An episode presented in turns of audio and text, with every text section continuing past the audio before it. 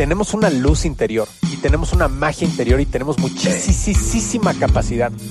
Pero en el camino vamos adoptando sobre todo creencias limitantes, pero también nos vamos rodeando de ciertas personas y circunstancias que no contribuyen en nuestra mejor versión, que no contribuyen en que nosotros podamos cumplir nuestros sueños. La gran diferencia entre la gente más exitosa del mundo y los demás es que la gente más exitosa del mundo cree en sí misma. Como sociedad se nos educa que cuando nosotros estamos mal, nos faltan cosas. El éxito profesional no lo consigues dándole a la gente lo que tú le quieres dar, lo consigues dándole lo que ellos necesitan. El máximo beneficio que existe en, en el branding personal es saber qué es lo que quieres y qué es lo que no quieres. Hay gente mucho más pendeja que tú haciendo lo que sueñas.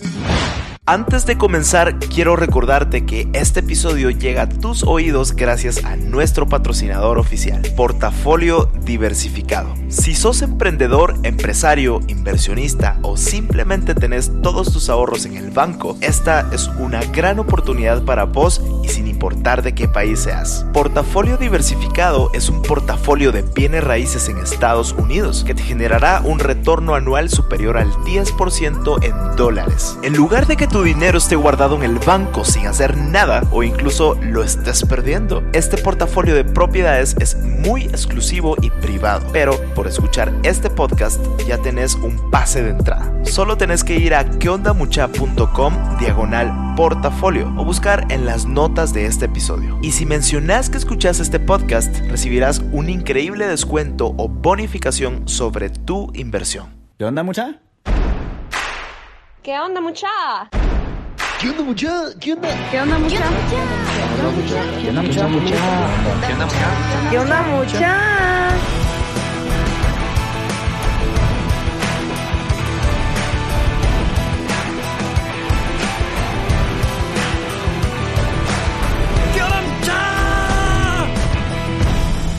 muchachos? ¿Cómo están? Espero que estén muy bien. Mi nombre es Jorge Delio y suelo ser la persona que te recuerda que aún no sos ni la mitad de lo que vas a llegar a ser.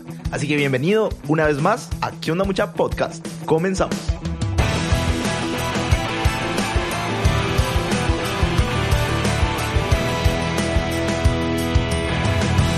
Mucha, hoy les traigo a un buen amigo que admiro muchísimo y está haciendo cosas increíbles en lo que le apasiona. Te presento a Humberto Herrera, empresario, conferencista y uno de los máximos expertos en branding personal de México según la revista Forbes y el periódico El Universal. Es un apasionado de los vinos y muy conocido por su filosofía de vida Aléjate del 97%.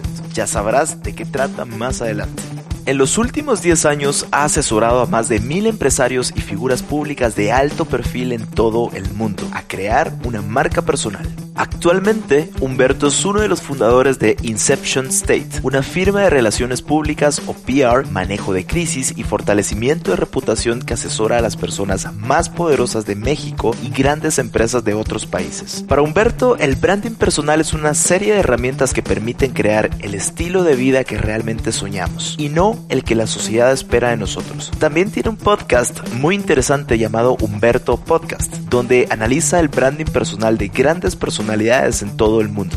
Estuvimos conversando todo acerca del branding personal, lo que ha vivido a lo largo de su vida, aprendizajes, lecciones, cómo fue que le hizo para llegar a donde está hoy. También abordamos a profundidad su filosofía de vida y qué fue lo que le hizo llegar a esos marcos mentales. Pero bueno, no te cuento nada más, así que te dejo la siguiente historia. ¿Qué onda mucha? ¿Cómo se encuentran? Un fuertísimo abrazo desde la Ciudad de México hasta su gloriosa ciudad y país que próximamente visitaremos. Vecinos. Qué gusto. Vecinos. Humberto, mi brother, buenísimo tenerte aquí en este podcast. Por fin la logramos cuadrar. Yo siento, te decía al inicio que antes de, de comenzar el episodio que te, siento que te conozco desde hace años porque es la maravilla de las redes sociales, ¿no? Nos, nos acerca, ahí nos, nos whatsappeamos de vez en cuando. ¿Qué onda, brother? ¿Cómo estás? ¿Qué has hecho? Y, y hasta que por fin logramos cuadrar este episodio. Y es un honor tenerte aquí, bro. De verdad, eh, increíble. Te admiro un montón. Y pues bienvenido, Gracias, bienvenido bro. a ¿Qué onda, muchacha podcast? ¿Cómo estás? ¿Todo bien? Gracias, bro. Pues la verdad es que feliz. eh, tengo muchas ganas de, de conocer tu país. eh, Me he tenido el Aquí gusto de, conocer. Sí, he tenido el gusto de conocer en los últimos años a, a gente eh, de tu país y, y me fascina la, la energía que tienen, eh, la inteligencia, la visión y todo. Entonces tengo muchas ganas. 2021 ahí vamos a estar. Y pues muy agradecido por el espacio. así que pues tú guías. Adelante, bro. Buenísimo, bro. Pues te agradezco un montón. Aquí están abiertas las puertas de toda Guate. Te puedes recibir con los brazos abiertos. Aquí estamos. Pues bueno, bro. Antes de comenzar con, con toda tu historia, eh, siempre me encanta arrancar con la siguiente pregunta. Yo creo que es como la esencia de todo. Y es, ¿cuál es tu propósito de vida? ¿Cuál es ese guay? ¿Qué es eso que te mueve, que te enciende día a día? Me parece una pregunta súper poderosa la que estás haciendo, bro. Te agradezco que la hagas. Y mi, mi Sí. guay en la vida es, es una decisión. No, hay gente que dice que nació en la vida con una misión. Es Mi misión es yo la elegí. Y lo que he elegido es ayudar a las personas a liberarse de creencias limitantes, de personas limitantes y de circunstancias limitantes. Eso a través Wow. de establecer límites sanos en su vida.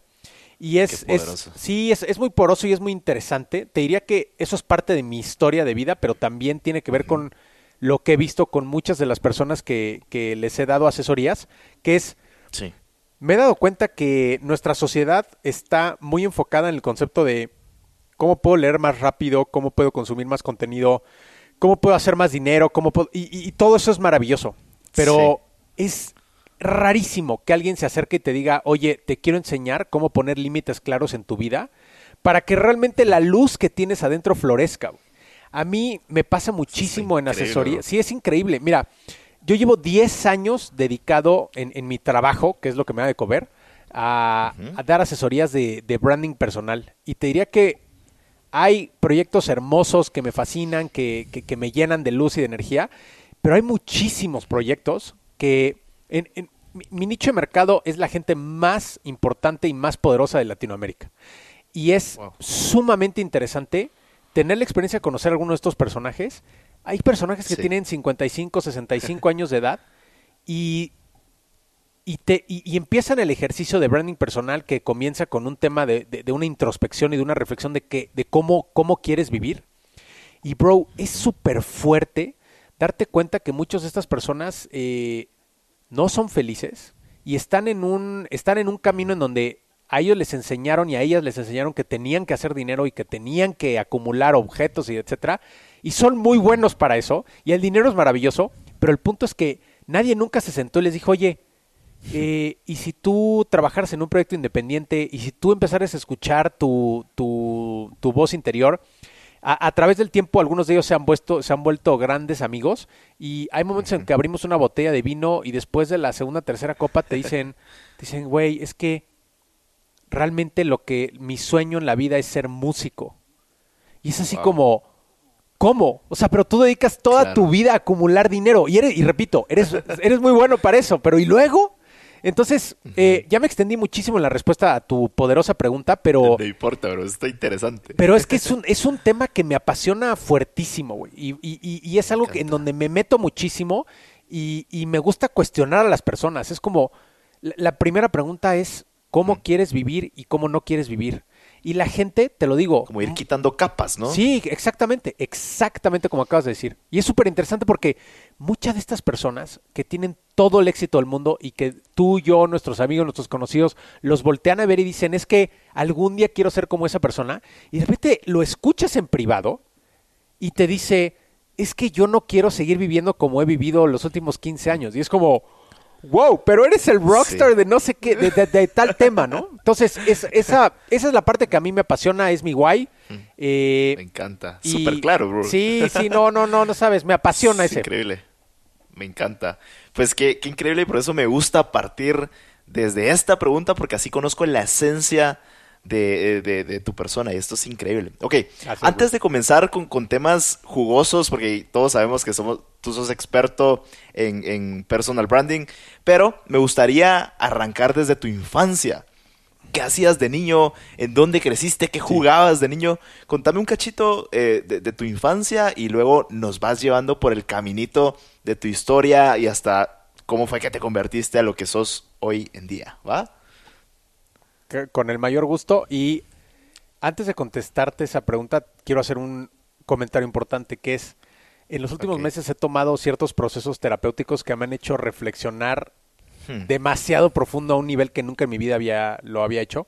Y me he dado cuenta que el tema de nuestras historias es un tema de una decisión y de una opinión que nosotros nos hemos construido, ¿no? Porque a final de Wow. cuentas es, yo Sí. pude haber crecido en la escuela en la que tú creciste, haber tenido una niñez y unos padres y unas circunstancias muy similares a las tuyas, eh, y a través de los años yo podría contar una historia que es muy diferente. Entonces, el, Sí. eh, ¿qué hay detrás de eso? Mucho es un tema de opinión y mucho es un tema de decisión. Entonces, dicho eso, eh, ahora sí te cuento. Es, yo nací en la Ciudad de México. hoy Se me hace que viene una, 35 se me años, hace que viene entonces- una filosofía increíble.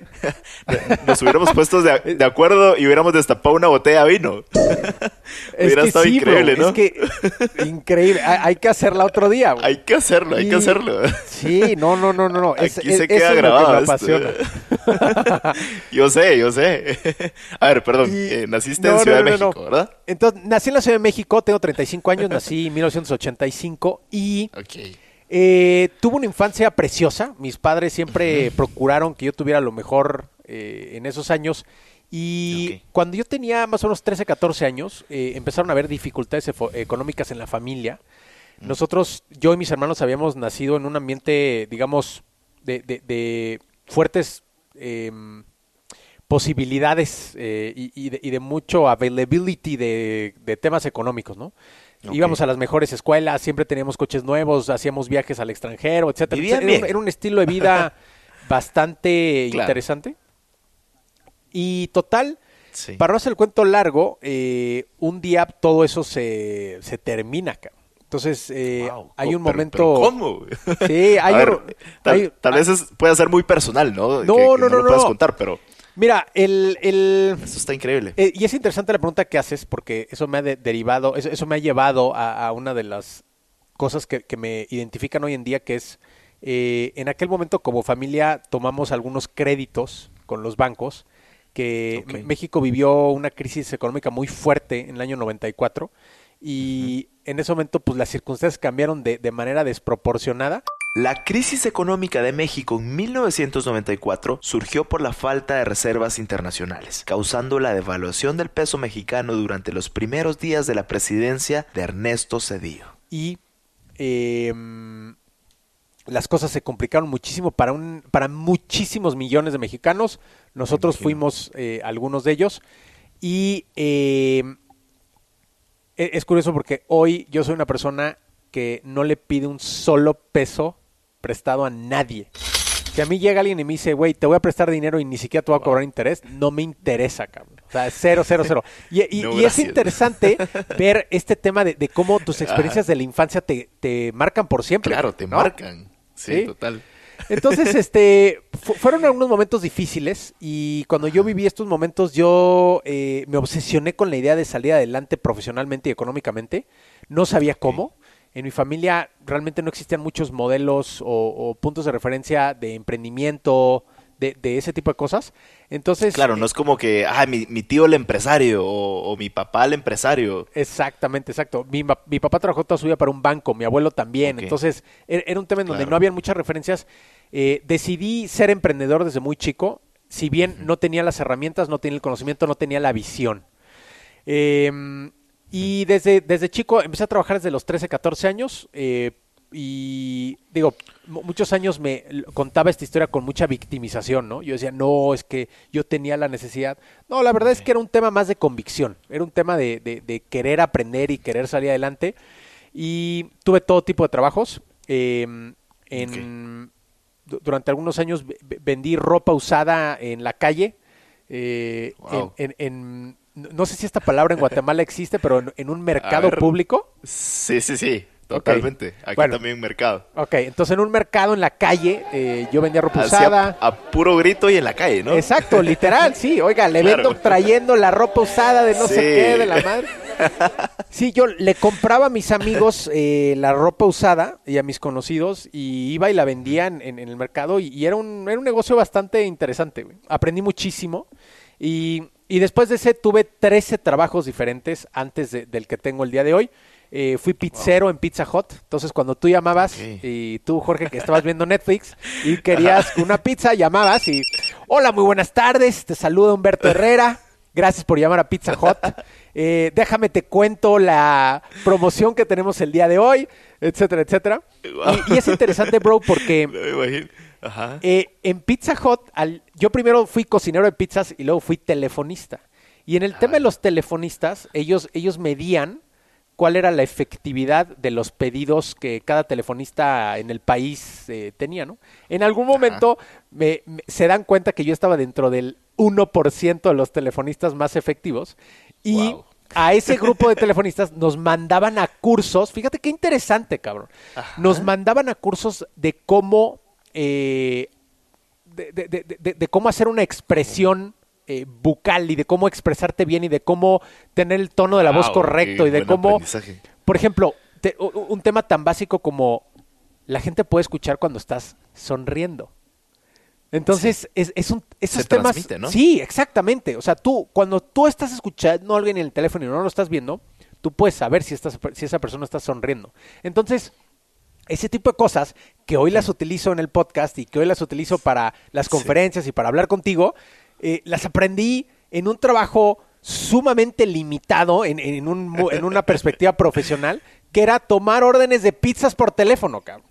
Claro. Eh, después qué, de qué increíble cómo uno va uniendo piezas del pasado, uniendo esos puntos, como dice el legendario Steve Jobs. Sí. Y, y todo casas hacia lo que estás haciendo hoy, ¿no? uniendo los puntos, totalmente, totalmente cierto, sí, coincido con esa loco. visión. Eh, tuve muchísimos trabajos, la, la mayoría de esos trabajos, este, bueno, entre negocios y trabajos, la, la mayoría de ellos nunca fueron exitosos, eh, pero yo estaba desesperado por seguir adelante, ¿no? En aquella época, repito, no, no, mira, yo era una Claro, persona estabas muy, a hambre, ¿no? Tenía De- de hambre. Por querer salir adelante. Sí, tenía hambre, era una persona muy ignorante, muy ignorante. No leía libros, no me rodeaba de gente culta, ¿no? O sea, era, era un tema, era una persona muy limitada. Y te diría que eh, eventualmente todo cambia cuando em, después de después de muchos años me asocio con mi hermano, él me invita, él fundó una empresa de marketing online. eh, em, y la, la empresa al principio fue muy exitosa, luego tomamos algunas decisiones que no eran las más adecuadas y básicamente quebramos el negocio. Em. Y te diría que aquí viene un momento eh, pivotal en, en- en mi vida en donde todo cambia, cuando A ver. nos vamos a la ¿Cuán- quiebra. ¿Cuántos años tenías ahí? A ver, como, como Eh, para estar en contexto y... Eso, eso fue hace como unos siete, siete, seis años. O sea, yo te diría que eh, es hace poco tiempo, güey. Eh, Claro. Quebramos la empresa, nos quedamos sin dinero ni para pagar las nóminas de los empleados. Éramos una empresa como de ¿Cómo? 30 empleados. Eh, empezamos a tener problemas en las operaciones, los clientes estaban descontentos, o sea, era un tema muy complicado. Y, y- y es un momento en donde se acerca un amigo mío y que él no lo sabía en ese momento, pero cambió mi vida forever. Eh, un buen amigo que hoy vive en Canadá que se llama Ian. Ian llega... me- Saludos a Ian. Sí, un tremendo este amigo. Y llega y me dice, es interesante ver cómo pequeñas conversaciones, temas, invitaciones cambian tu vida por Sí. siempre, güey. Total. Llega Ian y me dice, Humberto, em, te quiero invitar a que me acompañes a un evento de Tony Robbins en Estados Unidos. Y porque vas a mejorar tus creencias, etcétera. Y yo me le quedo viendo y, y le digo, en- digo, esta palabra es muy mexicana, ¿no? Pero le digo, Ian, no mames, o sea, tengo, güey, teníamos, es, es en serio, teníamos como 1.500 dólares en la cuenta bancaria, era lo único que teníamos, no era suficiente para pagar las nóminas, o sea, estábamos jodidos, güey. Claro. Eh, y total, eh, Ian se me queda viendo, nunca voy a olvidar esto, y me dice, es que por eso tienes que ir. Y en ese momento me di cuenta que me quedé sin argumentos. Fue así como, ok. Claro, Entonces, fue como un eh, mi hermano y yo decidimos gastar. Sí, sí, sí, sí, totalmente. En ese momento mi hermano y yo decidimos utilizar nuestros últimos dólares, comprar un boleto de avión y los boletos de acceso al evento de Tony Robbins y nos quedamos en un motel espantoso en Los Ángeles, pero no mames, güey, salían cucarachas, güey. No, no, no, horrible, horrible, horrible. Literal. horrible. Sí, no, no, un asco. Pero te diría que ese evento cambió mi vida eh, porque, o sea, más que, más que ser el evento de Tony Robbins, te diría que fue el comienzo de mi acercamiento hacia los contenidos de desarrollo personal. Ok. Entonces ahí es cuando empiezo a cuestionar mis propias creencias limitantes. No, y, y- y esos primeros acercamientos son como quitarse la venda de los ojos Exacto. y todo te explota y uno dice, wow, ¿por qué no hice esto antes? O, Sí. o- o- o uno logra identificar creencias que uno tenía ya arraigadas. Sí, sí, sí, sí, totalmente. Sí, sí, sí. Y, y es increíble. Y, o sea, a ver, han pasado muchos años desde ese momento y te diría que para mí todavía es sorprendente el voltear atrás y, y decir cómo yo me veía como una víctima. Y, eso Claro. es increíble, ¿no? Y hoy en día trato de vivir, no siempre lo logro, pero en, en un concepto de extrema autorresponsabilidad. Es, alguien en mi empresa comete un error, yo soy el primero que yo con el cliente le digo, cliente, te pido una disculpa, este error es mi, es mi responsabilidad, yo lo voy a solucionar, etcétera. Eh, y, y- y- y así veo la vida, o sea, lo veo como un tema de autorresponsabilidad y es algo que empodera, y, y es, es un tema que hemos platicado tú y yo, hemos hablado tú y yo en el Sí. pasado, y, y sabemos que empodera muchísimo. Sí, yo, yo realmente creo que, que justo la responsabilidad es, es un superpoder, ¿no? Es como esta habilidad de respuesta. ¿Cómo Claro. respondes a lo que se te viene? Ya sea bueno o malo. Totalmente. Y, y es que es, es tan interesante, o sea, po- por, ejemplo, te- tengo varias personas que les he dado a- asesorías eh, que, que han vivido temas de abuso sexual. Y, y es muy interesante ver cómo Súper duro. per- es algo súper duro, pero de repente hay casos en los que las personas no dejan que eso las identifique. Y es muy interesante porque dices, a ver, aquí hay algo muy curioso, es, estas 18 personas han vivido experiencias extremadamente similares, pero estas 5 de aquí, uno, no lo utilizan como una bandera, dos, no se victimizan, tres, no le echan la culpa a los demás, cuatro, ni siquiera lo están comentando en las reuniones y en- cuando se presentan. Es, es, una, es una experiencia muy desafortunada y tremendamente injusta que le sucedió hace muchos años, pero que no representa hoy parte de su identidad. Entonces, ahí Sí, no te viene... Eh, No, no te define. Y es lo que acabas de decir ahorita de, de el superpoder de la autorresponsabilidad. Es, Jorge no puede determinar todo lo que le va a suceder en su día, pero sí puede controlar cómo reacciona a eso. Wow. Eso me encanta. Oye, bro, y a ver, quisiera como regresar un poquito en, en- en tu historia y quisiera escarbar un poquito más. Justo cuando llegaste a, a ese evento de Tony Robbins, ¿qué pasó? O sea, ¿cuántos días fueron? ¿Qué viviste? Dam- dame sensaciones, dame emociones. ¿Qué, Sí. ¿Cómo te explotó la mente? Y, y- y, uh, su- seguro hubo un antes y un después. No, hay un, de- hay un antes y un después totalmente. Dame la carnita de ahí. Sí, de entrada íbamos, íbamos cuatro amigos, esto es curioso. Íbamos yo, mi hermano y dos amigos. Eh, un, em, una de las primeras cosas que te dicen cuando llega, es un evento de cuatro días, una de las primeras cosas que te dicen es, no te sientes con la persona con la que vienes, divídanse. Y, y, y yo era una Sí, persona... si no, qué chiste, ¿va? Sí, que- exacto, pero yo no lo entendí hasta después, ¿eh? Eh, yo era una persona extremadamente insegura en aquella época de mi vida, entonces yo cuando escuché eso dije, no, no, no, no, no, no, ya esto, esto, esto ya suena mal, cabrón. Va- seguro me van a hacer hablar con otras personas, yo no quiero hablar con otras personas, yo solamente vengo a tomar notas y así no funciona la vida, pero bueno. Eh, total, nos dividimos en cuatro eh, y, y Tony Robbins hizo una pregunta que me fascinó, que dice, ¿cuántas personas aquí conocen a alguien que toma antidepresivos? Era un evento de seis mil personas y las seis mil personas levantamos la mano.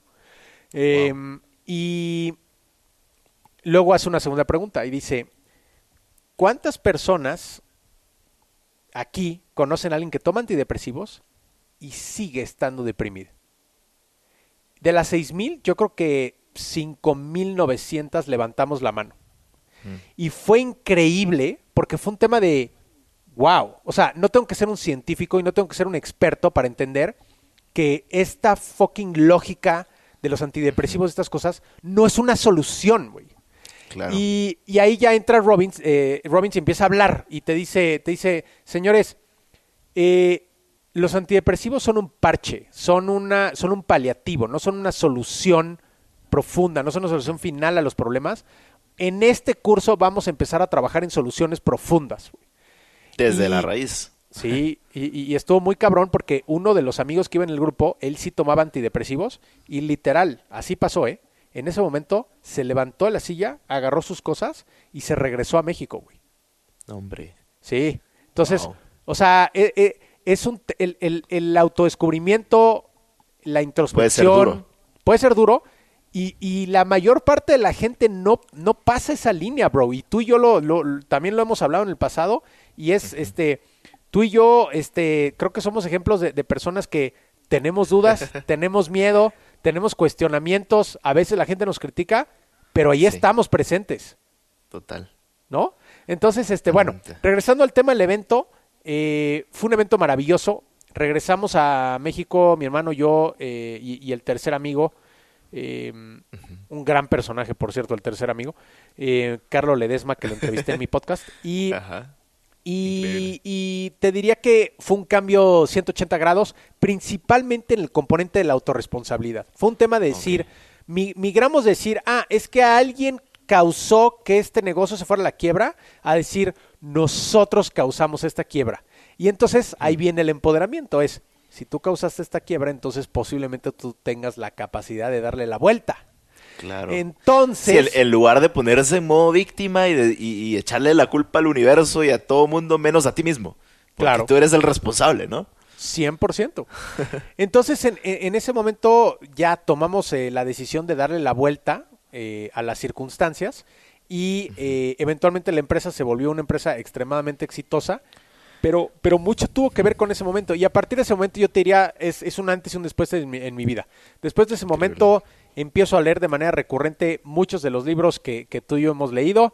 eh, libros de desarrollo personal, Sí. me empiezo a acercar a Tony Robbins, empiezo a, a escuchar a Wayne Dyer, a Joe Dispenza, todos los, todos los grandes personajes de, de estos Que, temas. que- ¿no? que, por cierto, a- ahorita apro- aprovecho este súper espacio Sí. porque para contarle a los, a- a los que nos están escuchando que gracias a Humberto yo me llené de contenido que no conocía, porque recuerdo que, que tú me, me recomendaste a, a, a ¿no? Sí, a Garvey. sí, sí, sí. Y, y- y yo te pregunté, brother, pero ¿qué, ¿qué videos veo de él? Todos, güey, así. Todos, cabrón. Sí, sí, sí, Y- totalmente. Me encanta y, y de verdad que eso te cambia porque, porque son contenidos que, que te empoderan y te hacen ver como que diferentes perspectivas, ¿no? Totalmente. Sa- sa- ¿Sabes a mí que cuál es el tema que me repiten y me repiten y me repiten? Es no importa si heredaste o no, no importa si fuiste en una gran, a una gran universidad o no, no importa si tienes educación tradicional o no, no importa si lees o no, importa, o sea, la gran diferencia, y esto lo veo con mis clientes, ¿eh? La gran diferencia entre la gente más exitosa del mundo y los demás es que la gente más exitosa del mundo cree en sí misma. Total. Yo tengo clientes que tienen 200 millones de dólares en sus cuentas bancarias que no saben leer, güey. Y, y, y, y no, no venden tacos en la calle, ¿eh? O sea, son gente Sí. que tienen, no sé, empresas petroleras de alta tecnología, etcétera. Lo, lo que te quiero decir es, en mi experiencia, Wow. no estoy diciendo que sea lo que todo mundo deba de creer, pero en mi experiencia, la gran diferencia es que esta gente sí cree en sí misma. Y cuando les, se les presenta un proyecto súper ambicioso y casi imposible de, de- de lograrlo, dicen, yo de alguna manera lo voy a sacar adelante. ¿no? Wow. No, e- ellos no son los que dicen, no, uy, no, está muy complicado, etcétera. O- yo no estudié esto para hacer esto. Claro, esta gente no pide permiso, que este es, este Claro. es un tema que me fascina. A Y- ver. Y, y, bro, ¿qué es pedir permiso? Ajá, es la gente que dice, no, es que tengo que hacer un MBA. No, es que tengo que hacer un Mm. doctorado. No, es que me tengo que ir a estudiar a otro país. No, no, no, no, no es cierto. Si te quieres ir a estudiar eso, qué bueno como una herramienta adicional. Pero cuando seas exitoso, te garantizo que in the end, tu éxito no proviene de esos temas. Tu éxito proviene de que tú te la crees. La gente, la mayor parte de estos MBAs terminan trabajando para estas personas que se la creen, que creen en sí mismas, que se levantan en la mañana y que cuando eran niños no tenían que comer, pero que hoy se levantan y dicen, yo voy a encontrar una manera de solucionar este problema. ¿Cómo? No sé, pero lo voy a solu- solucionar de alguna manera. Wow, me, me volaste la cabeza ahorita. Y, y no, que- no crees, bro, que a veces eso es, es como una justificación o como una historia que uno mismo se cuenta como para justificar el no creérsela. Claro, es 100%. Y, y yo te diría, se, se lo digo a mucha gente que, que me conoce y hay mucha gente que no le gusta escucharlo, pero lo digo con la más absoluta convicción. Es, hay gente que me dice, es que Humberto, eh, estoy planeando hacer un MBA. y les hago la pregunta, ¿realmente quieres escu- ¿Por eh, estudiar un MBA? ¿O te vas a ir a estudiar un MBA porque estás aterrorizado porque no sabes qué quieres de tu vida? Hmm.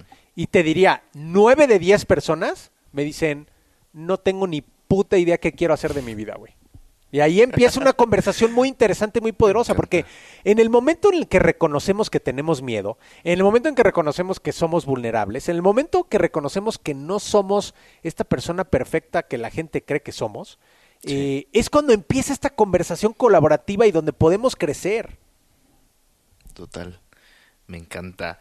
Bro, a- aprovecho justo este momento. eh, tú, tú me has comentado eh, acerca de tu filosofía, de, del aléjate del 97%. Quisiera que, que, que me explicaras acá, que nos explicaras aquí a todos cómo llegaste a eso, de qué trata. Yo no sé nada de eso. ¿Qué es eso? ¿Cómo es esa filosofía? ¿Cómo funciona? Eh, te, te agradezco que, que me, que me abras el espacio para comentar de esto, bro. Explotanos Eh, esa- Aléjate el 90. Explotaros la cabeza. Sí, sí, sí. Aléjate el 97% es una eh, filosofía de vida que yo tengo, que es, eh, me regreso al tema de los MBAs, me regreso al tema de los libros, me regreso al tema, a mí me fascina leer, ¿eh? me encanta la educación, no tengo nada en contra de ello, en realidad Sí. siempre lo promuevo y lo hago para mí mismo, pero lo que te quiero decir es, en mi vida personal, hace más o menos unos tres años, me di cuenta de algo, me di cuenta que yo tenía mucha capacidad, pero que yo vivía aterrorizado. ¿Por qué? Yo vivía aterrorizado de, de quedarle mal a las personas, yo que, que vivía aterrorizado de que la gente no me aceptara. Y derivado de eso, yo era una persona enfermizamente eh, con un nivel de inteligencia emocional enorme. Entonces, yo era la persona que llegaba, Jorge, qué gusto escucharte el día de hoy. Hoy es un día muy soleado. Eh, no, no, no, es que estoy absolutamente feliz de verte. No, no, qué bendición de la vida, no sé qué. Y yo era esa persona. ¿Y cuál era el, cuál era el tema? Yo tenía un terror al conflicto. Entonces, cada vez que, que- cada vez que se presentaba el conflicto, bro, yo llegué a echarme la culpa de cosas en las que yo ni estuve presente, güey. ¿Por qué? Porque me daba tanto miedo ver el conflicto en una circunstancia social que yo, que yo llegaba y decía, no, no, no, una disculpa, este, perdónenme, es que yo tomé ese documento y lo firmé mal, etcétera. Hasta que un día, pues, güey, me, me empecé a enfermar físicamente, de la espalda, del estómago, de muchas cosas, eh, Wow. por tragar toda esta mierda, güey. Y, y fue un día escuchando, eh, Tony Robbins tiene un mentor, y para los que hablen bien inglés se los recomiendo muchísimo, eh, que se llama Jim Rohn. Y Jim Rohn eh, es una persona eh, que falleció hace ya varias décadas, pero sus audios están en YouTube y están gratis, son gratis, están disponibles de, de manera gratuita y son una joya, güey. Y hay un momento, hay un momento en, en donde él está dando una conferencia y hay una persona que levanta la mano y le dice, eh, Jim, tengo una pregunta, güey. ¿Cómo puedo, cómo puedo ser excepcional? ¿Cómo puedo lograr mis sueños? Y, y Jim le contestó con una convicción tan clara, o sea, este momento fue tan importante en mi vida que recuerdo en qué calle estaba parado y en qué metro cuadrado estaba parado. Jim ver. le contesta y le dice, aléjate de la mayoría.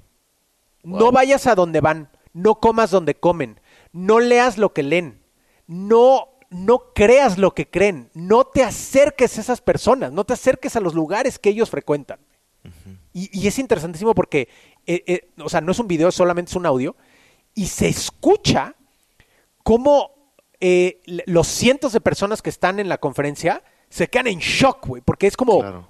wow, nadie esperaba esa respuesta. Y te diría que a partir de ese momento, eso resonó en, en mi instinto y dije, eso es lo que me falta a mí. Porque yo era una persona, bro, que me leía todo el tiempo libros y todo el tiempo iba a todo tipo de cursos de coaching y todo tipo de terapias y todo tipo de no sé qué y todo tipo de cuestionamientos. Y era una persona sumamente infeliz, era una persona sumamente limitada, era una persona víctima, era estaba estaba mal, güey. Y, Pero, y en ese momento uno no se da cuenta, ¿no? O sea, es después que uno dice, wow, Claro. yo vi todo eso. Claro, porque es que es- es- quiero, quiero poner mucho énfasis en lo que voy a decir ahorita, bro. Es, A ver. Como sociedad se nos educa que cuando nosotros estamos mal, nos faltan cosas. Y esto es muy interesante. Es como, no, tengo problemas de dinero. Ah, te falta conocimiento. Tengo problemas de salud. No, te faltan vitaminas. Tengo problemas de no sé qué. Te falta terapia, etcétera. Pero nadie nunca se pregunta qué pasa si dejo ir a personas, circunstancias o creencias que tengo en mi vida. ¿Qué pasa si es, si la respuesta es menos? Soy una persona que me encanta leer y todas las noches me siento en un sillón y estoy leyendo y leyendo y leyendo y leyendo, pero sí me di cuenta y estoy convencido de esto, que es muchas de las respuestas a los grandes problemas que tenemos en nuestra vida está en qué podemos eliminar de nuestra vida. Entonces, ahora sí, es que es, aléjate el 97%, es yo en mi vida eh, ya trato de no acercarme y de no frecuentar con personas que, que forman parte del 97%. ¿Qué, ¿Quiénes son ellos? ¿Son las personas que se victimizan? ¿Son las personas que le echan la culpa a los políticos? son las personas que le echan la culpa a que no, es que estoy súper triste porque perdió mi equipo de fútbol, estoy súper mal porque no sé qué, le, este, no tengo dinero porque la economía hace 17 años el gobierno hizo y dijo, no, es que hace 20 años tal empresa me despidió. Es como, ¿really? O sea, ¿realmente crees eso?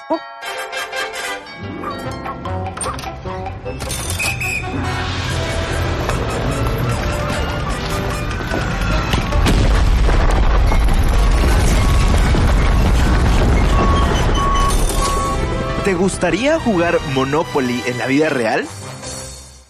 Estoy seguro que sí. Todos sabemos que invertir en bienes raíces es una excelente idea. De hecho, es el mejor vehículo de inversión. El 90% de los millonarios en el mundo juegan en esta cancha. Pero, ¿sabías que el inversionista latinoamericano promedio solamente recibe un 3% de retorno anual en su moneda local? Y debido a la inflación pueden incluso estar teniendo un retorno negativo. La buena noticia es que gracias al Internet y la globalización tenemos acceso a mejores oportunidades en mercados globales. Y hoy te quiero contar que existe una mejor alternativa de inversión, un portafolio de inversiones en Estados Unidos súper exclusivo y súper privado, que te generarán un retorno anual superior al 10% en dólares. Esto es como una inversión llave en mano, donde no necesita de tu intervención sin preocuparte de cobrar la renta, que si hay o no hay inquilinos, que hay que pagar la luz, el agua, que se arruinó un baño, absolutamente nada de eso. Te ofrecemos propiedades hermosas en Estados Unidos, ya rentadas y generando dinero de las rentas mes a mes. Una casa en Estados Unidos que puede estar a tu nombre, una inversión segura, extremadamente fácil y con una gran rentabilidad para tu dinero. Este portafolio de propiedades es sumamente exclusivo, pero por pertenecer a esta tribu tenés un gran privilegio. Solo tenés que ir a queondamucha.com diagonal portafolio o buscar en las notas de este episodio. Y un regalo sorpresa, si mencionas que escuchas este podcast, recibirás un increíble descuento o bonificación sobre tu inversión. No le cuentes a nadie. Seguimos con el episodio. Eh, entonces, yo hoy en mi vida, y, he tenido muchos problemas, ¿eh? o sea, te lo digo eh, con, con, la mayor apertura, he tenido muchos problemas. Hay mucha gente que me ha reclamado, gente muy cercana que me ha dicho, es que quién te crees, etcétera. Ahora, que aquí viene un tema importante, es yo no doy explicaciones, que es algo que aprendí en terapia, es, es el poder de decir no sin dar explicación. Entonces yo no doy explicaciones, es simplemente ya no frecuento a ciertas personas. En ningún momento hablo con ellos y les digo, tú eres parte del 97%, no me voy a acercar a ti, no, para nada. Porque creo, creo en la dignidad de las personas y creo, creo, creo que cada persona tiene el derecho de vivir la vida que quiera. Entonces, en ese sentido, yo no me creo con la autoridad de acercarme a ellos y decirles, oye, tu vida está mal. No, no, no, Eso, ese no es mi papel. Pero, ¿qué es lo que sí me interesa, bro? Acercarme a personas como tú, acercarme a personas como las que has entrevistado, acercarme a personas. Y, y es que en las conferencias me hacen la pregunta, Humberto, ¿cómo sé que alguien es parte del 3%? Es muy sencillo. ¿Te pones nervioso cuando hablas con él? Si la respuesta es sí, entonces sí es del 3%. la, regla más básica. Cuando tú le preguntas a alguien, ¿cómo estás? ¿Qué me cuentas? Y te dicen, nada. No es del 3%. Sí, cuando no hay, algo interesante que hablar con alguien y no, te aporta nada. Bro, yo, yo estoy seguro que yo podría hablar contigo cinco horas seguidas. Seguro. Yo podría hablar contigo cinco horas seguidas y estaríamos compartiendo y compartiendo y compartiendo bilateralmente experiencias. Y llegaría un punto en donde los dos, con unas ojeras enormes, diríamos, bro, ya es hora de dormir. ¿Me explico? Entonces. ¿Par de vinos o qué? Sí, exacto. Entonces, cuando, cuando una persona te dice, no, pues nada, no hay nada nuevo en mi vida, esa persona es del 3%, cabrón. Y, y, y vuelvo a lo mismo. Hay una conversación incómoda, sí. Hay una circunstancia incómoda, sí. Hay familiares, hay amigos, hay personas muy cercanas que me han, que me han insultado, que me han dicho, oye, ¿qué te pasa? Antes íbamos a beber todos los viernes al bar y ahora ya no te apareces, te crees más digno que nosotros. Es, yo nunca les he dicho nada.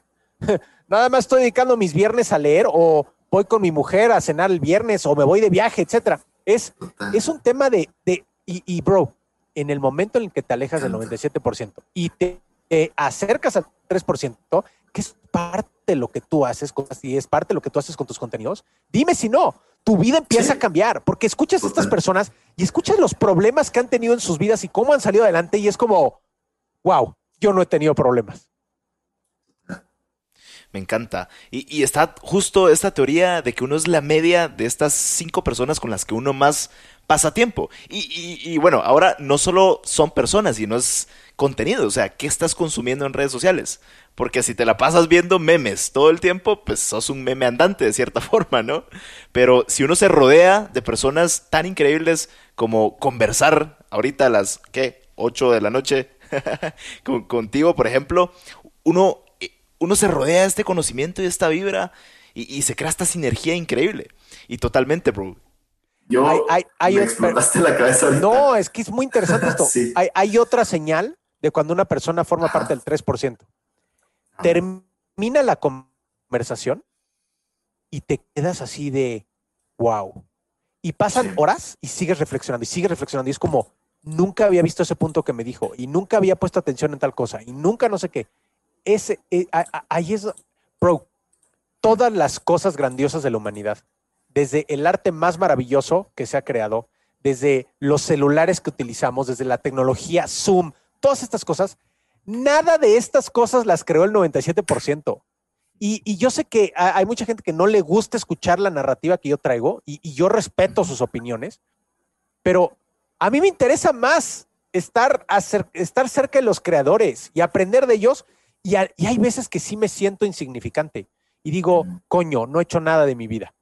Y, y eso me impulsa a hacer más. Entonces, hay, hay, hay algo muy positivo en, en, acercarse a estas personas, y, pero sí quiero hacer la insistencia, siempre eh, man, manejando un tema digno y, y tratando de no criticar a las personas, no tratando de explicarles nada en nuestras teorías, es solamente Justo. en positivo.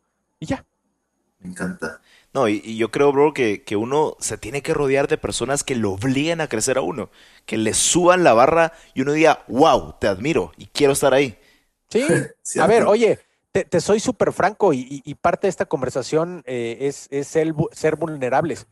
Tú me invitaste al podcast hace, yo creo que un año o más, y, y cuando tú me sí. invitaste, yo dije, coño, no estoy listo, porque Jorge tiene una audiencia muy selecta y, y, no, no estoy en el nivel para, para, para hablar con ellos. Entonces, hoy me siento un poco más empoderado, he trabajado más en mi persona, hoy me la creo más y por eso estamos hablando tú y yo. Pero lo que te quiero decir es, eh, también eh, parte de, de, ser este 3% no, no, no, es convertirnos en máquinas perfectas, es también sí. tengo dudas, también tengo cuestionamientos, también me pongo nervioso antes de dar mis conferencias, también, o sea, sí, sí, sí pasa todo eso.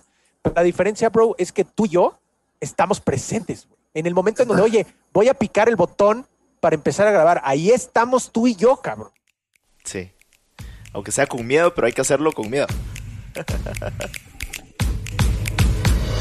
Hey, por cierto, acabo de abrir una comunidad en Patreon para que estemos más cerca que nunca. Te presento la tribu más chilera de todas, la tribu Mucha. Una comunidad donde sabemos que aún no somos ni la mitad de lo que llegaremos a ser. Y por eso quiero darte acceso a mis ideas, aprendizajes de mentores y estrategias que utilizo yo para mis proyectos. Contenido exclusivo que no vas a encontrar en ninguna de mis otras plataformas. Hice esta comunidad porque quiero sacar tu mejor versión y para que formes parte de esta tribu tan chilera. Una tribu que busca un aprendizaje constante y crecer todos juntos cada día más. Y lo que me mueve es impactar tu vida de forma positiva y divertida. Y esto lo haré con mucho contenido de valor. Si quieres saber cómo entrar, date una vuelta por la página tribumucha.com. Repito, tribumucha.com. Pero bueno, sigamos con el episodio y nos vemos dentro de la tribu. Órale.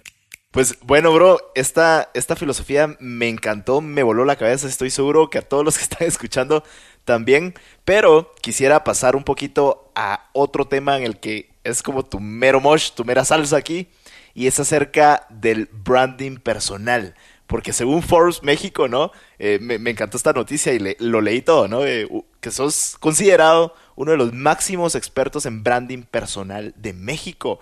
¿Cómo, cómo se le hace para ganarse ese super título.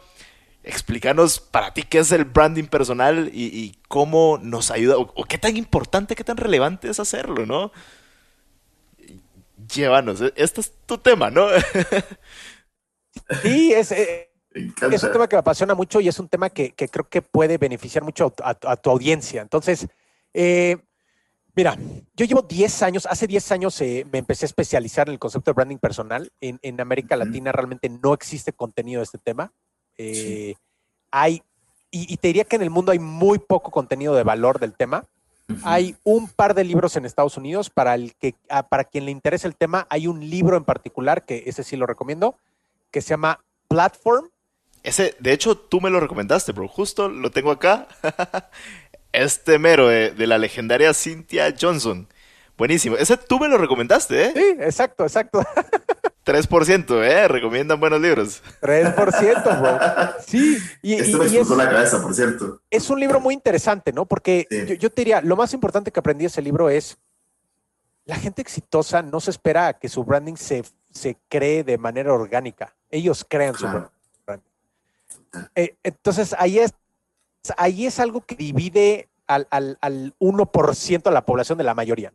Em, entonces, em, es un tema que me apasiona muchísimo. Yo tengo una empresa dedicada a eso, llevo 10 años y en esta empresa somos 30 personas y hemos asesorado a las familias más poderosas de Latinoamérica en, nichos como petróleo, gas, electricidad, infraestructura, tecnología, proveedores de, de artificial intelligence, eh, proveedores de gobierno, todo, construcción, todo tipo de industrias. Y, no sabes lo interesante que ha sido eh, estos 10 años especializados en este tema. Em, oye, bro, y, regresando un poco a tu historia, ¿cómo fue que llegaste? Porque 10 años es un montón. ¿Cómo fue que te encontraste eh, de primera cara con, la marca personal y dijiste, de aquí soy? Es muy interesante y, la verdad... fundaste tu, empresa y todo. Me encantaría, me, me encantaría decirte algo como, ahí, te va la versión ficticia. No, Jorge, es que tuve una gran visión. En algún momento conocí un gran maestro en Europa o en Estados Unidos y de ahí construí una empresa, etc. No, ahí va la versión real. Empezamos a vender marketing online y a través del tiempo eh, hubo personas que querían acercarse a los medios más importantes de comunicación y querían que nosotros les gestionáramos la cobertura. Y pues nosotros le decíamos, no, nosotros somos la vanguardia, hacemos marketing online, ¿cómo vamos a hacer medios tradicionales? Estás loco. Eh, con el tiempo, eh, tuve un cliente que en cuatro ocasiones me pidió que le ayudara a gestionar unas publicaciones. Y la quinta vez, después de que le dije cuatro veces no, la quinta vez que me llamó, no fue tan amable. Me dijo, perdón por el francés, pero me dijo, a ver, hijo de tu puta madre, te voy a dar, estaba súper enojado, ¿eh? Y me dijo, te voy a dar una lección en la vida, cabrón. Me dijo, el éxito profesional no lo consigues dándole a la gente lo que tú le quieres dar, lo consigues dándole lo que ellos necesitan. Y me cuelga el teléfono. Y para mí fue así como, wow. Te diría que eh, de ahí viene una explicación súper extensa, pero es el momento en donde empiezo a entender que la gente más poderosa del mundo valora muchísimo su reputación, su credibilidad y por tanto su marca personal. Entonces, en ese momento yo no sabía ni qué era la marca personal. Me empiezo a documentar, empiezo a leer libros, eh, fui a Estados Unidos, me rodeé de gente sumamente excepcional en el tema, hasta que eventualmente, yo te diría hace tal vez unos tres años, eh, ya desarrollamos una metodología increíble para fortalecer el branding personal de, de personajes de alto perfil y ha sido un camino increíble, pero también hablando del tema de la vulnerabilidad, hay una frase en México que no, no sé si aplica en, en Guatemala, que es No en importa. casa del herrero cuchillo de palo. Sí, eso también lo hacemos Yo todo el llevo tiempo. 10 años dedicado. Sí, es que eso está muy cabrón. Bro, llevo 10 años dedicado a proveer estos servicios. Y yo empecé a construir mi branding personal hace seis meses, cabrón. O sea, era un tema en donde los mismos ¿Cómo? clientes. Sí, está muy cabrón, güey. O sea, reconozco mis errores públicamente porque los clientes llegaban y me decían, oye, Humberto, a ver, eres muy bueno en branding personal, ya vi los resultados, estoy contento con los resultados, pero ¿por qué coños tú no construyes el tuyo? Y era como, no, a mí me gusta la discreción y etcétera. Y aquí, amigas y amigos que nos están escuchando, si ustedes en algún momento de su vida han dicho algo como lo que acabo de decir, de no, yo prefiero ser privado y etcétera, se los digo con el más absoluto convencimiento. Eso es miedo, eso es pánico, eso es terror. Y el primer paso es aceptar que tenemos terror y que tenemos pánico y que no sabemos qué hacer.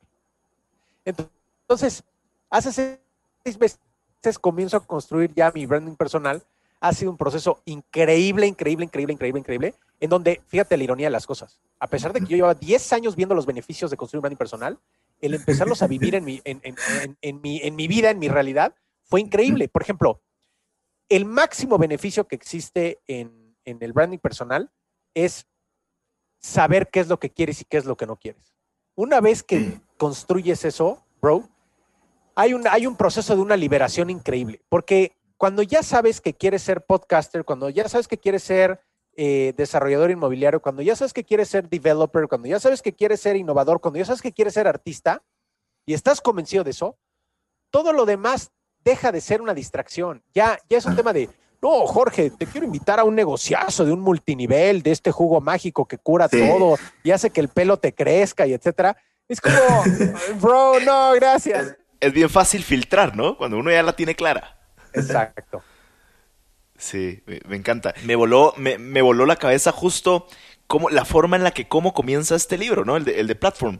Que, que, o sea, la marca personal realmente, to- todos tenemos marca personal. Solo que hay quienes sí la controlan y quienes se las controlan. Porque au- aunque tú no, tú no agarres las riendas de tu marca personal, la controla Facebook, la controla Instagram, la controla todo el Internet. Total, total, totalmente. Y, ¿Verdad? y- y yo, y yo te diría, bro, el, el máximo beneficio de tú construir tu marca personal, y esto te lo digo con el más absoluto convencimiento de estos meses, es, hoy en día los clientes me buscan a mí, hoy en día las universidades me buscan a mí, hoy en día las marcas me buscan a mí, y yo ya no tengo que estar tocando las puertas. Y es Claro. esa transición, y ¿por qué te lo, Oh, ¿por qué te lo quiero decir en este podcast?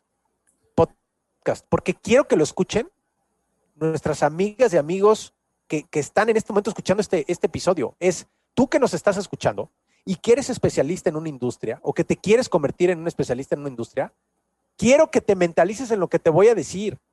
Si tú construyes tu branding personal, eh, vas a poder, eh, vas a poder a- lograr que, que las oportunidades vengan a ti. Ya no vas a tener que estar tocando las puertas todo el tiempo, etcétera. Tú vas a poder controlar tu narrativa, que es lo que acaba de decir Jorge, y esto es muy poderoso. Me encanta. Y, y requiere tiempo, ¿no? Porque no, no es de la noche a, la mañana que uno dice, ay, quiero tener mi marca personal ya. requiere tiempo y picar piedra. Es, es un proceso y, y no me quiero extender muchísimo, o sea, aprovecho también para, para invitar a, a tu audiencia a mi- mis cursos, tengo cursos y tengo talleres. Lo- los A talleres ver. son los que son más avanzados. Los cursos de branding personal son gratuitos. Los 10 años de acumulación de conocimiento Wow. los transferimos en, en- en estos cursos. Son gratuitos y son súper interesantes. Pero, ¿por, por qué te comento esto? Porque el primer elemento de toda consultoría de branding personal, y una consultoría de branding personal no te cuesta menos de 50 mil dólares. Entonces, es un, es un Sí. tema serio y es un tema para gente que va en serio en este asunto. El primer punto, el primer proceso es un trabajo de introspección, que es una pregunta Mm. en donde le ponemos al cliente una hoja del lado de, de derecho y una hoja de papel del lado izquierdo y le damos una pluma y le decimos, en la hoja del lado izquierdo escribe cómo quieres vivir tu día a día. Y del lado izquierdo, cómo no quieres vivir tu día a día. Y aquí quiero hacer una pausa para señalar algo. No es qué quiero lograr, no es, no, no es hazme una lista de todos los... Quiero tener 10 millones de dólares y una casa en Miami y un avión privado y un Ferrari y una esposa y ocho hijos. No, no, no. no.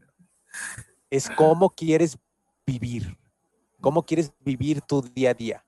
¿A qué hora te quieres levantar? ¿Qué quieres desayunar? ¿Qué quieres hacer en tus mañanas? ¿Quieres tener reuniones presenciales en las mañanas? ¿Quieres participar en la política? ¿Quieres eh, participar en proyectos de desarrollo social? ¿Qué es lo que quieres hacer? Y, bro, no sabes qué poderoso y qué interesante ejercicio. Ves las caras de muchas de estas personas que, repito, son profesionalmente extremadamente exitosas y sumamente reconocidas y, te das cuenta y ellos mismos y ellas mismas lo dicen, dicen, coño, nunca me había hecho esta pregunta, nunca me había hecho estas preguntas. Es, es eh, sí, o sea, claro que me encanta el éxito y claro que me encanta el dinero y claro que me encanta todo esto, pero es, nunca me había preguntado cómo quiero vivir. Entonces, así es como comienza toda consultoría de branding personal. ¿Cómo quiero vivir? Es una pregunta súper porosa y cómo no quiero vivir. Y, y es lo que decías, es cuando ya sabes que lo que quieres y lo que no quieres, tienes una facilidad para filtrar en tu vida que, que te a- a- hace que te Te vuelvas mucho. porque ya no estás gastando tu energía. Ya no Claro. tienes que ir a esa, claro, ya no tienes que ir a esa reunión de negocio que tú y yo hemos ido de un, de un proyecto que no te interesa, cabrón. Pero estás ahí Sí. de, no, sí, no, por favor, mándame los estudios y yo lo voy a revisar. No, no, no te interesa ni vas a ir. Claro, dices no y punto, ya. Exactamente, bro. Me encanta, bro. Me encanta. Ese es un excelente. Y justo eh, eso te iba a preguntar. ¿Cómo, cómo empezamos una marca personal? O sea, cualquier persona que diga ahorita, wow, ok, sé los beneficios, sé el, el poder que tiene tener una marca personal. ¿Cómo carajos comienzo? Justo. Es la respuesta, Sí, introspección. es- es- ese es el primer paso, bro. Es, es el, el y, y hay gente que, que responde muy rápido. No, pues es que yo quiero ser millonario. No es como, no, esa no es la pregunta. Es cómo quieres vivir. Por ejemplo, te, te doy un ejemplo ilustrativo. Es cuando yo me hice esas preguntas a mí mismo, yo me di cuenta que yo sí quería dar conferencias. Que yo sí quería, y esto, ahorita estoy escribiendo un libro, y es, yo sí quería escribir un libro. Yo sí quiero eh, compartir contenidos gratis en Internet. Yo sí quiero hacer esas cosas porque yo sí quiero apoyar a los demás para que los demás crezcan porque eso me hace sentir bien a mí. Pero también en mi hoja de lo que no quiero, por ejemplo, me di, me di cuenta de que no quiero participar en la política. En los últimos seis meses han habido cinco ofertas para que yo tome una candidatura para una diputación aquí en México. ¿Y sabes cuál ha sido mi interés en eso? Cero. Cero. Cero, güey. Y no sufro, no sufro cuando les digo que no me interesa. Y, y es muy interesante porque la gente te dice, no, Humberto, este, has sido bendecido con Claro. la oportunidad de... No, es como, no, no me interesa. Les agradezco, ¿no? O sea, no los juzgo a ellos, pero Sí. pero sí juzgo mis circunstancias de decir, yo no quiero. Claro, es, es como ser fiel a ti mismo, ¿no?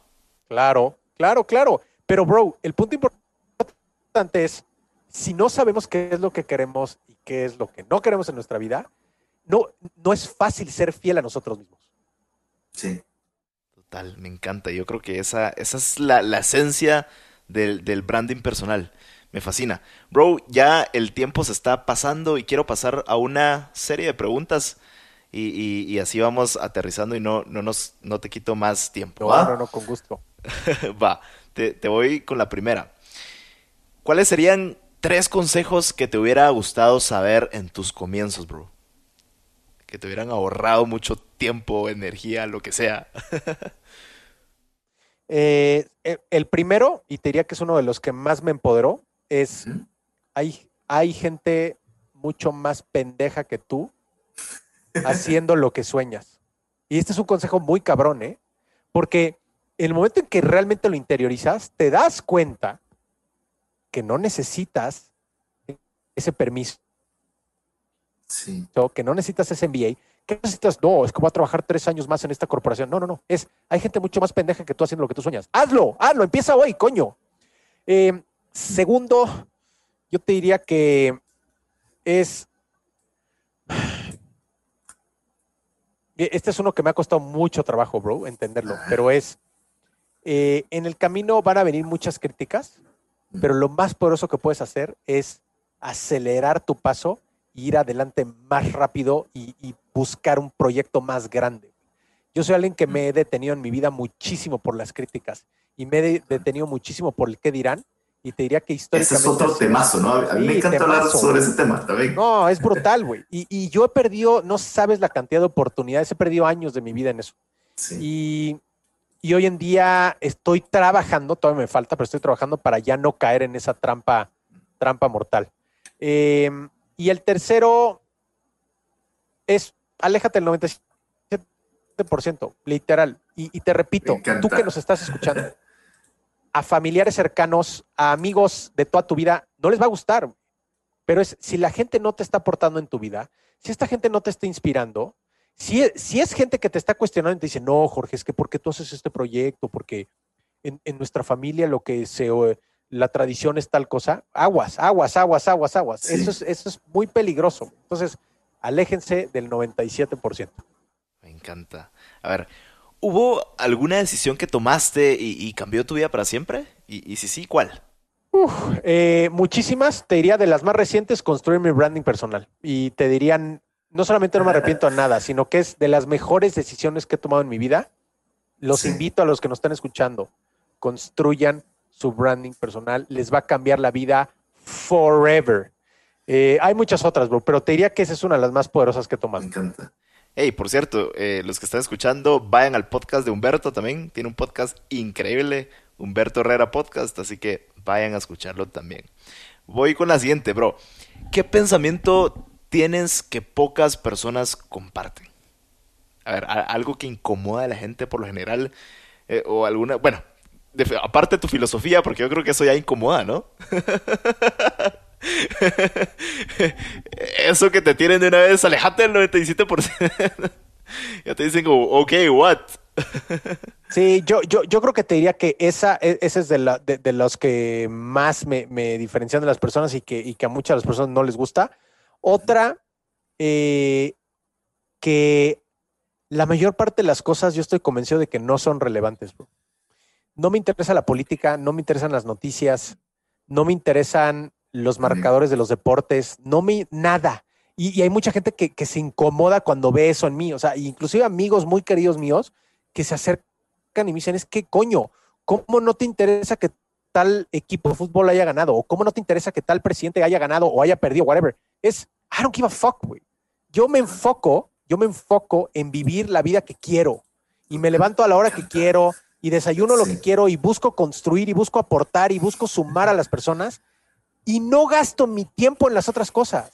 La- las noticias tienen una capacidad muy curiosa. Yo, yo tengo también mi- unos comentarios de eso, ¿no? De- yo no, yo tengo años, años de no ver noticias intencionalmente, porque no me, no me meto contenidos basura, contenidos negativos. Y, y si una noticia es tan relevante o tan importante, pues de cierta forma te va a llegar. Algún amigo cercano te la dice, o tu mamá, tu papá, lo que sea, te va a llegar. O sea, no es necesario ver noticias, ¿no? Tal cual, mi bro, tal cual. Me encanta. A ver, va la siguiente. ¿Qué pensamiento? Ah, bueno, esa esa. ¿Cuál ha sido el peor consejo que te han dado, bro? Ay, güey. Coño, me han dado muchísimos, pero yo creo que de los peores. uf, em, dedícate a acumular dinero y eventualmente encontrarás una manera de hacer lo que te gusta. Error. Error, error, Sí, error, claro. error, error. Y, y- y es tan triste, bro, y tú, y- yo sé que tú y yo lo vemos de manera recurrente. Hay gente que te dice, no, yo soy el, yo soy el dueño, yo soy el rey de la industria metalmecánica en Guatemala o en México, en whatever.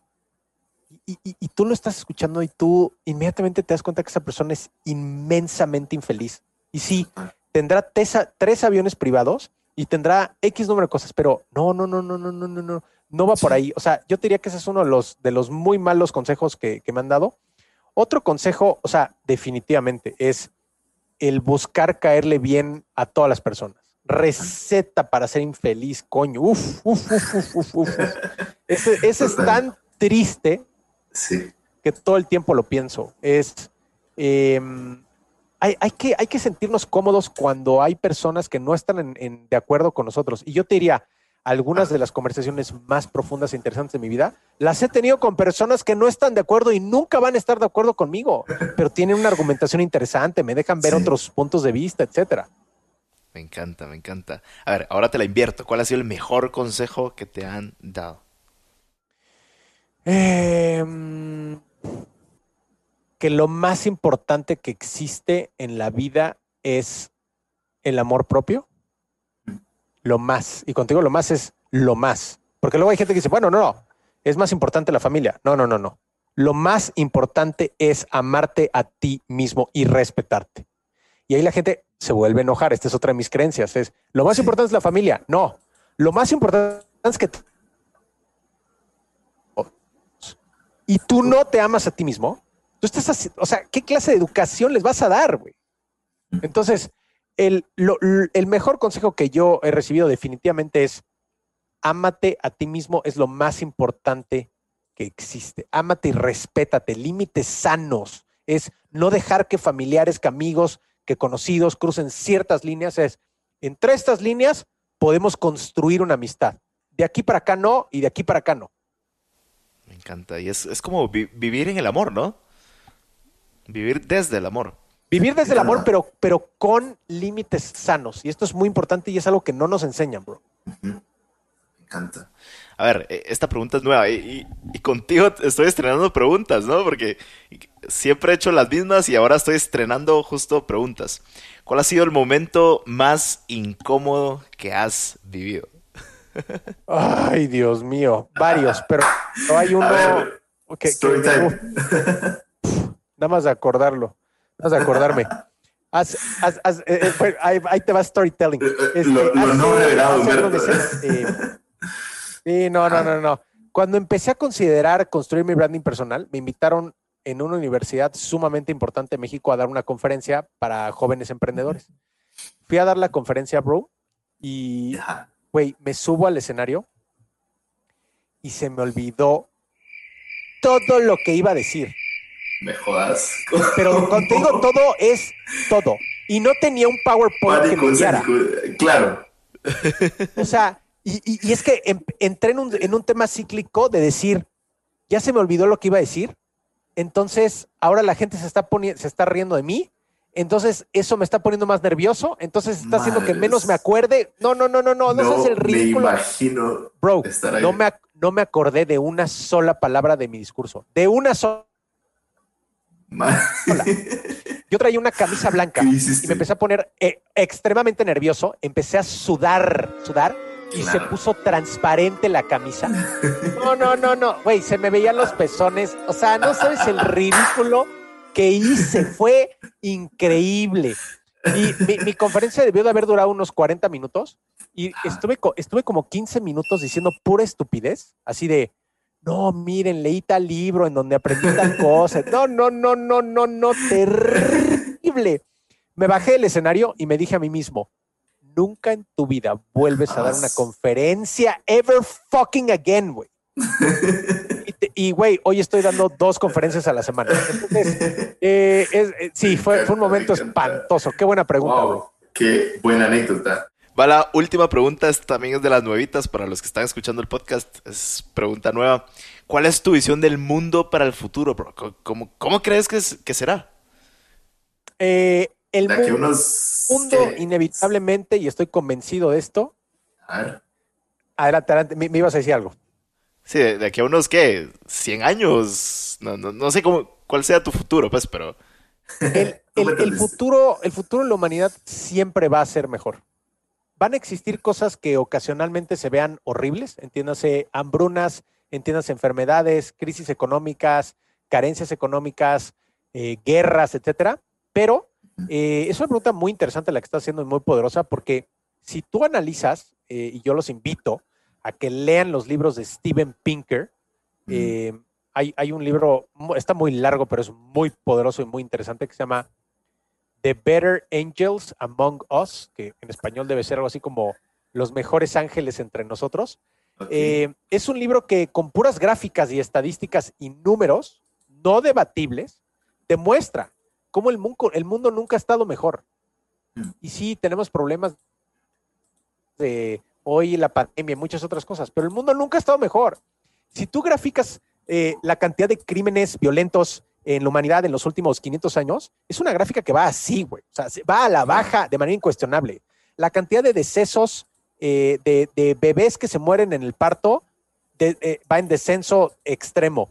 La cantidad de mujeres que se mueren en el parto, de madres que se mueren en el parto, es, va en descenso extremo. La cantidad de personas que se mueren de muchísimas enfermedades que hoy ya ni siquiera comentamos, pero en época de nuestros abuelos y nuestros padres eran enfermedades. eh, El polio, güey. Claro, te daba y valías. Claro, exactamente. Entonces, yo te diría, estoy absolutamente convencido que el mundo va a estar mucho mejor. Pero aquí viene la gran pregunta, es, el mundo nunca ha estado mejor en, en estas métricas. Solo hay una métrica en la que sí estamos extremadamente jodidos y no hemos mejorado y vamos empeorando, que es eh, el autoestima, el amor propio y, Sí. y- y- y el, el tema de la depresión. Es Claro. Nunca el mundo ha estado mejor y nunca los seres humanos hemos estado más deprimidos. El uso de antidepresivos en Estados Unidos se ha exponencializado de una manera increíble. Y digo Estados Unidos porque es de los pocos países que tienen métricas. No, y, y porque en Guatemala y en México y en Chile y en Argentina se están utilizando mucho, pero la gente no habla de ellos y no tenemos métricas. Pero entonces yo lo que te diría es la gran oportunidad que tenemos y, y donde yo te diría, donde más como sociedad podemos avanzar, no es que vamos a volvernos veganos todos, no es que vamos a dejar de utilizar petróleo, no, no, no, no, señores. La máxima oportunidad de avanzar en un salto cuántico en la humanidad es desarrollar formas, metodologías, creencias, etcétera, que nos ayuden a ser más felices. Esa es la gran oportunidad que tenemos como raza humana. Y sí, vamos a poder solucionar lo demás. Pero el tema, el tema de la depresión es un tema muy fuerte. Eh, yo estoy muy contento, bro, y perdona que me extienda un poco, pero sí No. lo quiero compartir. Tenemos Es, mucho tiempo. eh, yo fui una persona que, que 15 años de mi vida, gracias, bro. Soy una persona que 15 años de mi vida pasé por una depresión sumamente fuerte, fuerte. Varias veces pensé en suicidarme y, y es un tema que me atrae mucho el tema de la depresión. Em, hoy en día te diría que, que vivo extremadamente feliz, pleno, tranquilo, en paz, eh, pero soy muy consciente de eso que viví y soy muy consciente de lo que muchas personas viven allá afuera. ¿Por qué te comento esto? Porque por primera vez en la historia de la humanidad hay un salto cuántico en algo que está ayudando a reducir de manera drástica los niveles de depresión, eh, que es un tema muy controvertido, pero científicamente los resultados son absolutamente incuestionables, que es la psicoterapia asistida con psicodélicos. Este, no me quiero extender en este tema, pero es un tema que se está estudiando desde hace 10, 15 años en las mejores universidades de- del mundo. Imperial Mm. College en, en Londres, eh, eh, perdón, en, en Inglaterra, Berkeley University en Estados Unidos, Harvard Medical School, las mejores universidades del mundo están estudiando este tema y, por ejemplo, hace, una- hace unos días eh, Tim Ferriss mandó los resultados de uno de los estudios más novedosos de este tema, es las, los pacientes de psicoterapia asistida con psicodélicos que han sufrido depresiones fuertísimas están, están eh, reportando cuatro órdenes de magnitud más altos en la mejoría en, en su, Wow. en su calidad de vida que el mejor de los antidepresivos. Es lo más novedoso que existe. No me quiero extender, pero si a alguien le interesa, por favor, lean el libro que les voy a recomendar, How to Change Your Mind, del autor Michael Pollan. Es un libro increíble, que acuérdense que se los dije en esta conversación. Me gusta. Oro puro, señores. Oro puro. Me encanta. Yo creo que eh, este tema sería como para otro podcast, ¿no? Sobre la depresión. Es súper amplio. Y me encantaría saber algún día cómo saliste. Ok, pero paso a unas últimas preguntas de cierre, bro. Y esta me encanta y es de las favoritas del podcast. Y es, imagínate que tienes la oportunidad de tomarte un café por cinco minutos, o un vino en tu caso, por cinco minutos con el Humberto de cuando tenía 15 años. ¿Qué le dirías?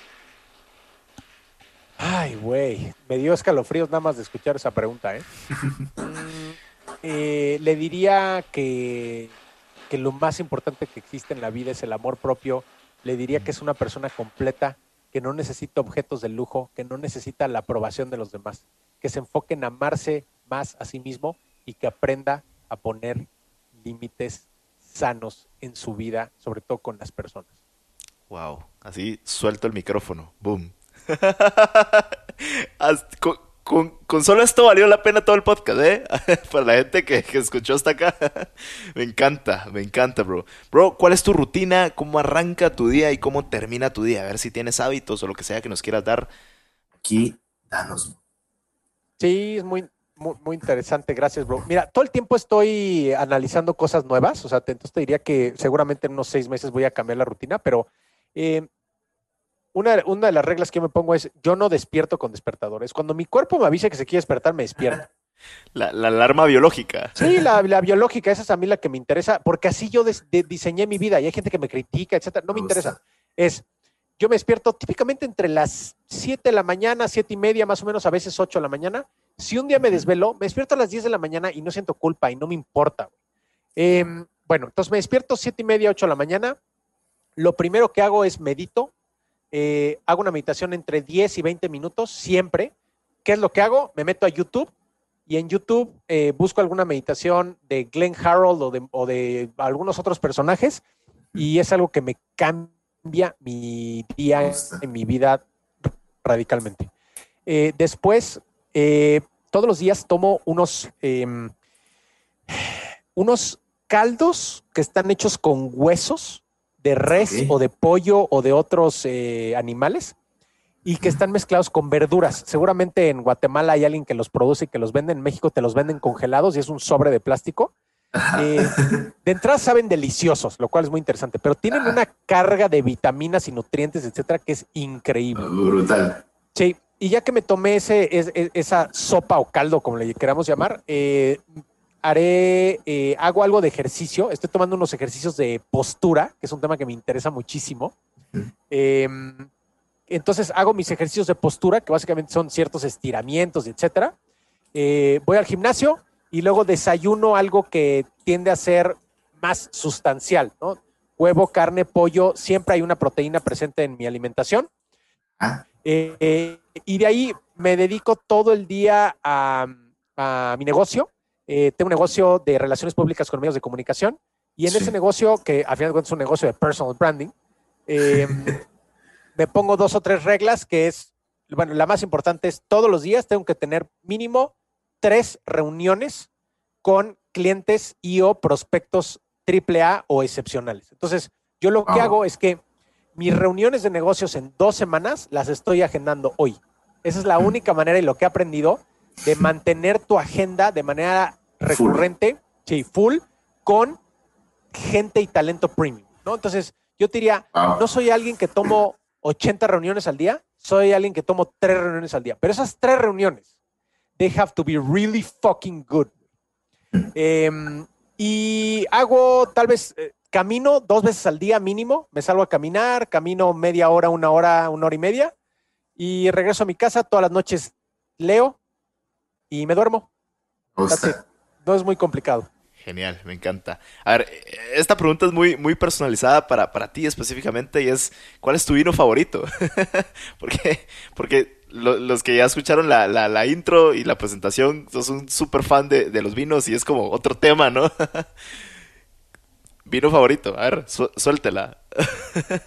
Sí, mira, más que una etiqueta, que, que- que con mucho gusto te comparto etiquetas, pero más que una etiqueta te diría que es el tipo de vino, es los vinos franceses antiguos. Son vinos de más de 30, 35 años. De hecho, hoy fui con mi mujer a comer y nos tomamos uno de esos. Ajá. Bro, es, es otra Otro cosa, nivel. es increíble, es, es, es, es, es algo que no tienes que saber de vino y lo pruebas y dices, ¿qué es esto? güey? O sea, ¿cómo? eh, Explosión hay- de sabores. Sí, claro, hay, hay, hay una frase, creo que es de Oscar Wilde, que, que seguro la estoy diciendo mal, ¿no? Pero decía algo así como, el, el- el vino es la máxima sofisticación del ser humano. Y, y la verdad es que no, no, no soy un snob del vino en el sentido de que impulso a las personas que tomen vino. O sea, Ajá. yo soy el primero que si sé que a mi amigo le gusta el whisky, yo voy y le compro su whisky y le sirvo su whisky, ¿eh? O sea, Claro. no me gusta que la gente imponga cosas, pero cuando es de vinos, un vino francés antiguo es absolutamente increíble. Y te diría, eh, sí, no, y hablando de etiquetas, eh, ya de, de- de vinos más modernos, Argentina tiene cosas increíbles. Eh, Catena Zapata tiene unos vinos tintos increíbles. Eh, en California existen muy buenos. Mi- yo diría que mis, fran- mis favoritos son franceses y españoles. Los, hay algunos italianos también, pero el tema con los italianos es que, en mi experiencia, si quieres un muy buen vino, tienes que pagar una cantidad de dinero desproporcionada. Entonces yo me quedo con Francia, me quedo con España principalmente. Eh, vaya, uf, bro, ya no me hagas esa pregunta porque me sigo. No, y ahori- ahorita ya da sed, ¿no? No, es que si alguien sabe de, de vinos, aquí es mi queridísimo amigo Humberto. Por eso te la quería lanzar de fijo. Ok, bro, paso a una última dinámica de cierre para aterrizar el podcast y, eh, y despedirnos. Y es, te voy a lanzar una serie, esta, esta va a estar bien, bien chistosa porque lanzo una serie de palabras chapinas y, dices lo primero que se te venga a la mente, ¿va? Así, lo primero, ¡pum! una ráfaga de chapinismos, ¿va?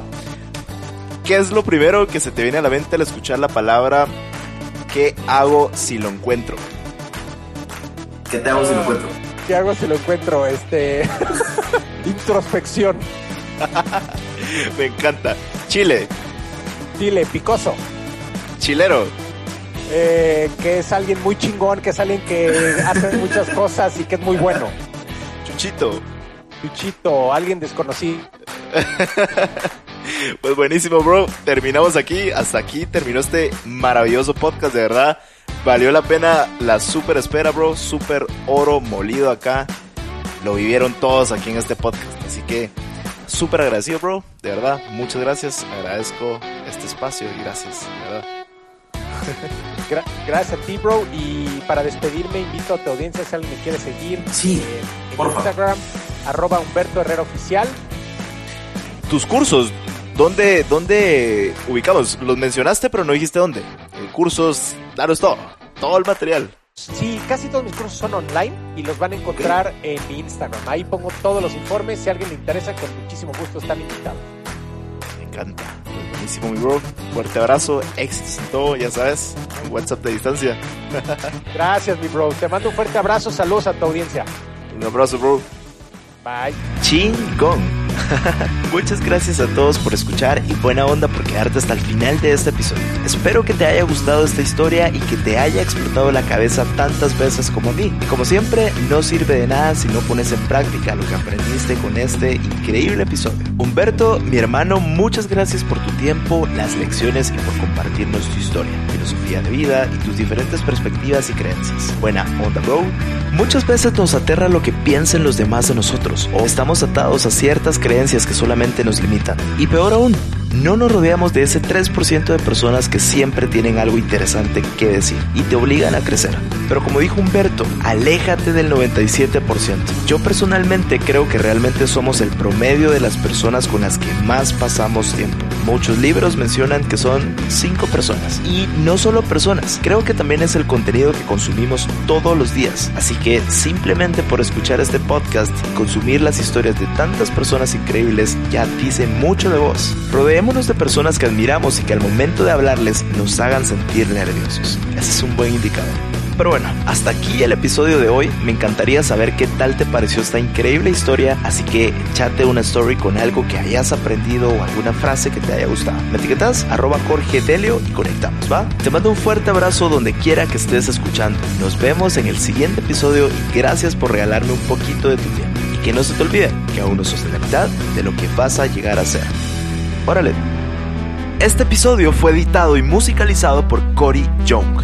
Escrito por Jorge Delio, el diseño original de sonido es por José Estrada y el diseño de la portada por Naim Solís. ¿Qué onda mucha podcast? Fue creado por Universo Podcasts. Universo Podcast.